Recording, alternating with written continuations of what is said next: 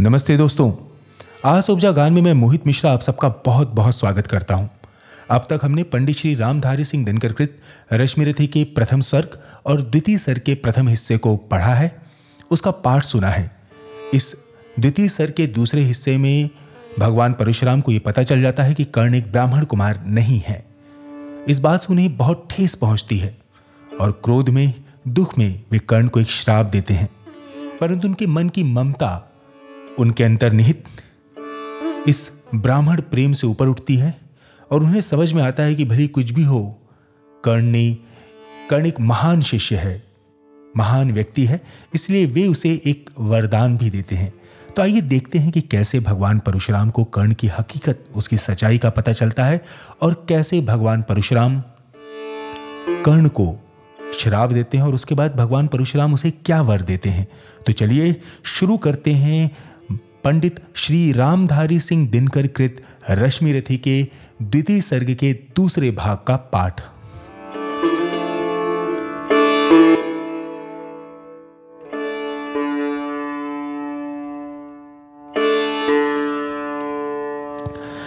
गुरु को लिए कर्ण चिंतन में था जब मग्न अचल बैठा, तभी एक विषकीट कहीं से आसन के नीचे बैठा। वज्रदंष्ट वो लगा कर्ण के उरु को कुतर कुतर खाने और बनाकर छिद्र मास में मंद मंद भीतर जाने। कर्ण विकल हो उठा। दुष्ट भौरे पर हाथ धरे कैसे? बिना हिलाए अंग कीट को किसी तरह पकड़े कैसे? पर भीतर उस धसे कीट तक हाथ नहीं जा सकता था। बिना उठाए पाँव शत्रु को कर्ण नहीं पा सकता था। किंतु पाँव के हिलते ही गुरुवर की नींद उचट जाती सहम गई, ये सोच कर्ण की भक्तिपूर्ण विहल छाती। सोचा उसने अतः कीट ये पिए रक्त पीने दूँगा, गुरु की कच्ची नींद तोड़ने का पर पाप नहीं लूँगा।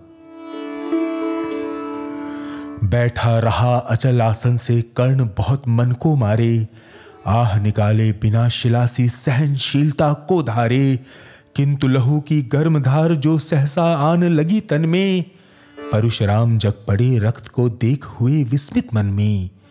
कर्ण झपट कर उठा इंगितों में गुरु से आज्ञा लेकर।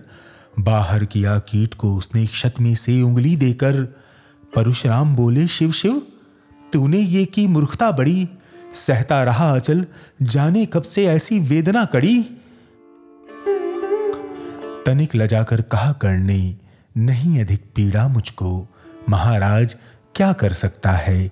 ये छोटा कीड़ा मुझको। मैंने सोचा, हिला डुला तो वृथा आप जग जाएँगे। क्षण भर को विश्राम मिला, जो नाहक उसे गवाएँगे। निश्चल बैठा रहा सोच ये कीट स्वयं उड़ जाएगा। छोटा सा ये जीव मुझे कितनी पीड़ा पहुंचाएगा। पर ये तो भीतर धसता ही गया। मुझे हैरान किया, लज्जित हूँ इसलिए कि सब कुछ स्वयं आपने देख लिया।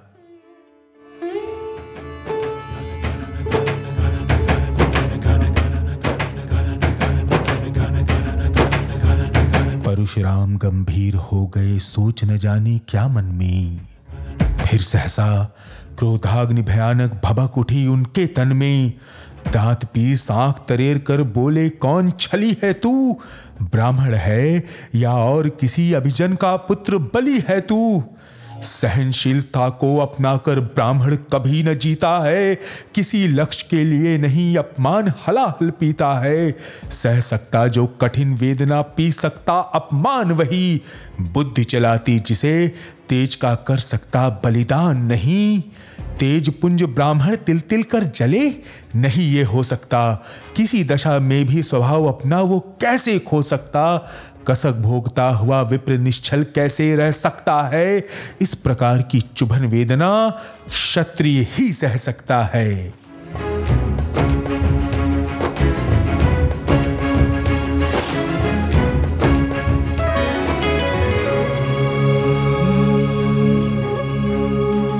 तू अवश्य क्षत्रिय है, पापी। बता, न तो फल पाएगा परशुराम के कठिन शाप से अभी भस्म हो जाएगा।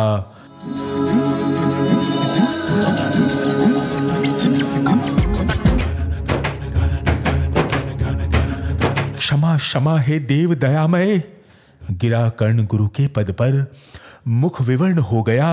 अंग कांपने लगे भय से थर सूत पुत्र मैं शूद्र कर्ण हूँ, करुणा का अभिलाषी हूँ।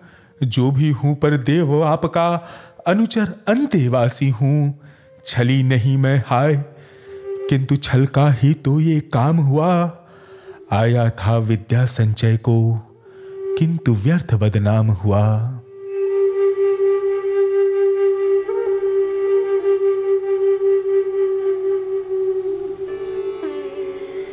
बड़ा लोभ था बनु शिष्य में कार्तवीर के जेता का।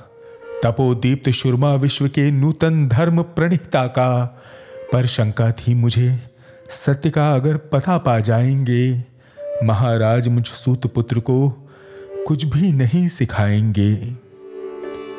बता सका मैं नहीं इसी से प्रभो जाति अपनी छोटी। करें देव विश्वास भावना और न थी कोई खोटी। पर इतने से भी लज्जा में हाय, गड़ा सा जाता हूँ। मारे बिना हृदय में अपने आप मरा सा जाता हूँ। छल से पाना मान जगत में, किल विषय, मल ही तो है। ऊँचा बना आपके आगे, सचमुच ये छल ही तो है। पाता था सम्मान आज तक, दानी व्रती बलि होकर, अब जाऊँगा कहाँ? स्वयं गुरु के सामने छली होकर, करे भस्म ही मुझे देव। सम्मुख है मस्तक नत मेरा। एक कसक रह गई, नहीं पूरा जीवन का व्रत मेरा। गुरु की कृपा शाप से जलकर अभी भस्म हो जाऊँगा। पर मदान अर्जुन का मस्तक देव कहा मैं पाऊँगा? ये तृष्णा, ये विजय कामना मुझे छोड़ क्या पाएगी? प्रभु अतृप्त वासना मरे पर भी मुझको भरमाएगी। दुर्योधन की हार देवता, कैसे सहन करूँगा मैं? अभय देख अर्जुन को मरकर भी तो रोज मरूँगा मैं। परशुराम का शिष्य कर्ण पर जीवन दान न मांगेगा। बड़ी शांति के साथ चरण को पकड़ प्राण निज त्यागेगा। प्रस्तुत हूँ देशाप, किंतु अंतिम सुख तो ये पाने दें। इन्हीं पाद पद्मों के ऊपर मुझको प्राण गवाने दें। इन्हीं पाद पद्मों के ऊपर मुझको प्राण गवाने दें।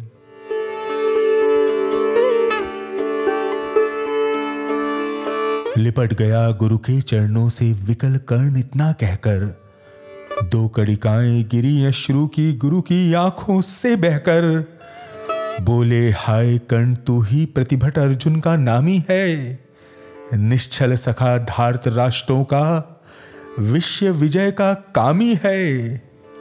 अब समझा, किस लिए रात दिन तू वैसा श्रम करता था? मेरे शब्द शब्द को मन में क्यों सीपी सा धरता था? देखे अगणित शिष्य, द्रोण को भी कर्तव्य कुछ सिखलाया। पर तुझसा जिज्ञासु आज तक कभी नहीं मैंने पाया। तूने जीत लिया था मुझको निज पवित्रता के बल से। क्या पता था लूटने आया है कोई मुझको छल से। किसी और पर नहीं किया, वैसा स्नेह में करता था।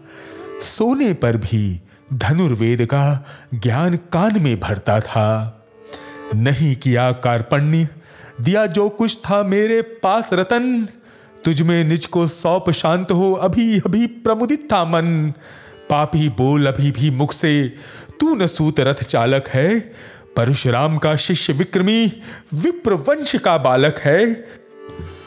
सूत वंश में मिला सूर्य सा कैसे तेज प्रबल तुझको? किसने लाकर दिए कहाँ से? कवच और कुंडल तुझको। सुत सा रखा जिसे उसको कैसे कठोर हो मारू मैं? जलते हुए क्रोध की ज्वाला, लेकिन कहाँ उतारू मैं? पद पर बोला, कर्ण। पद पर बोला, कर्ण।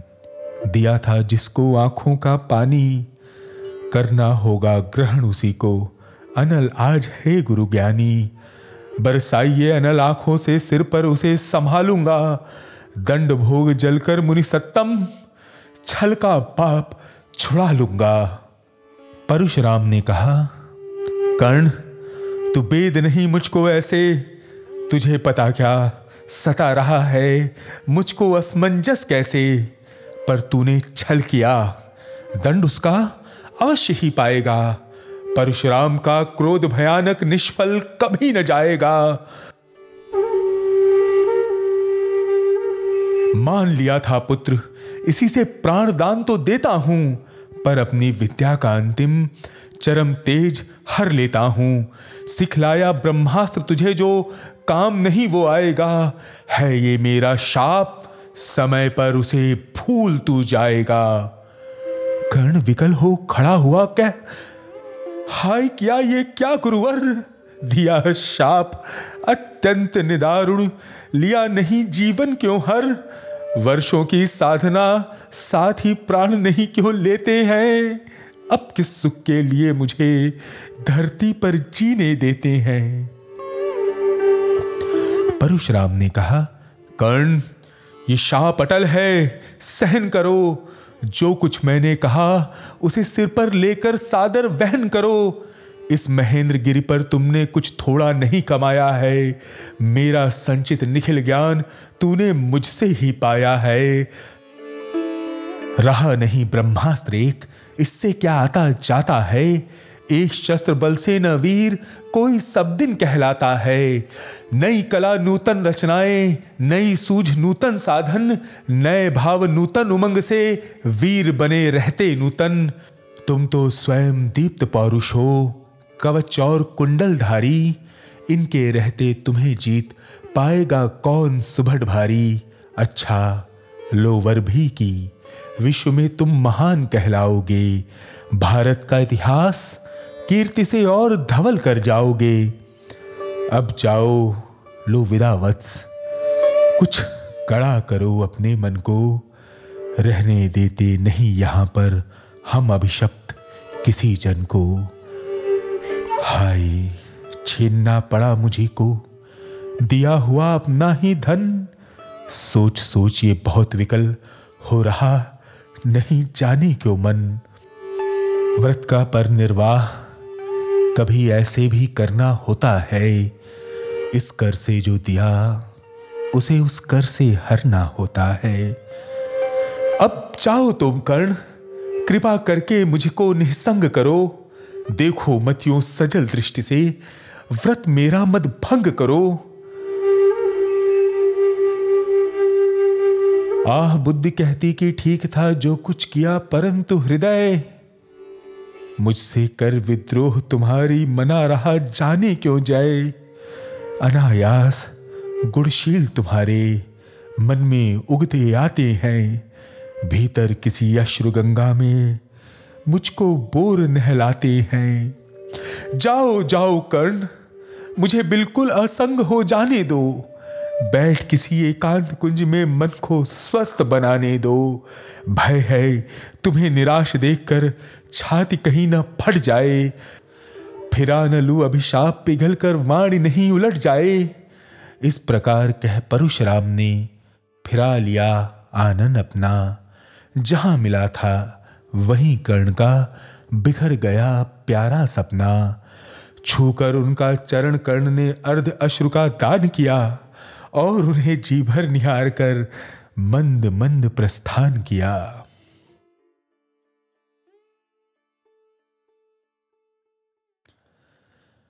परशुधर के चरण की धूली लेकर उन्हें अपने हृदय की भक्ति देकर निराशा से विकल टूटा हुआ सा, किसी गिरिशृंग से छूटा हुआ सा, चला खोया हुआ सा कर्ण मन में कि जैसे चाँद चलता हो गहन में, कि जैसे चाँद चलता हो गहन में।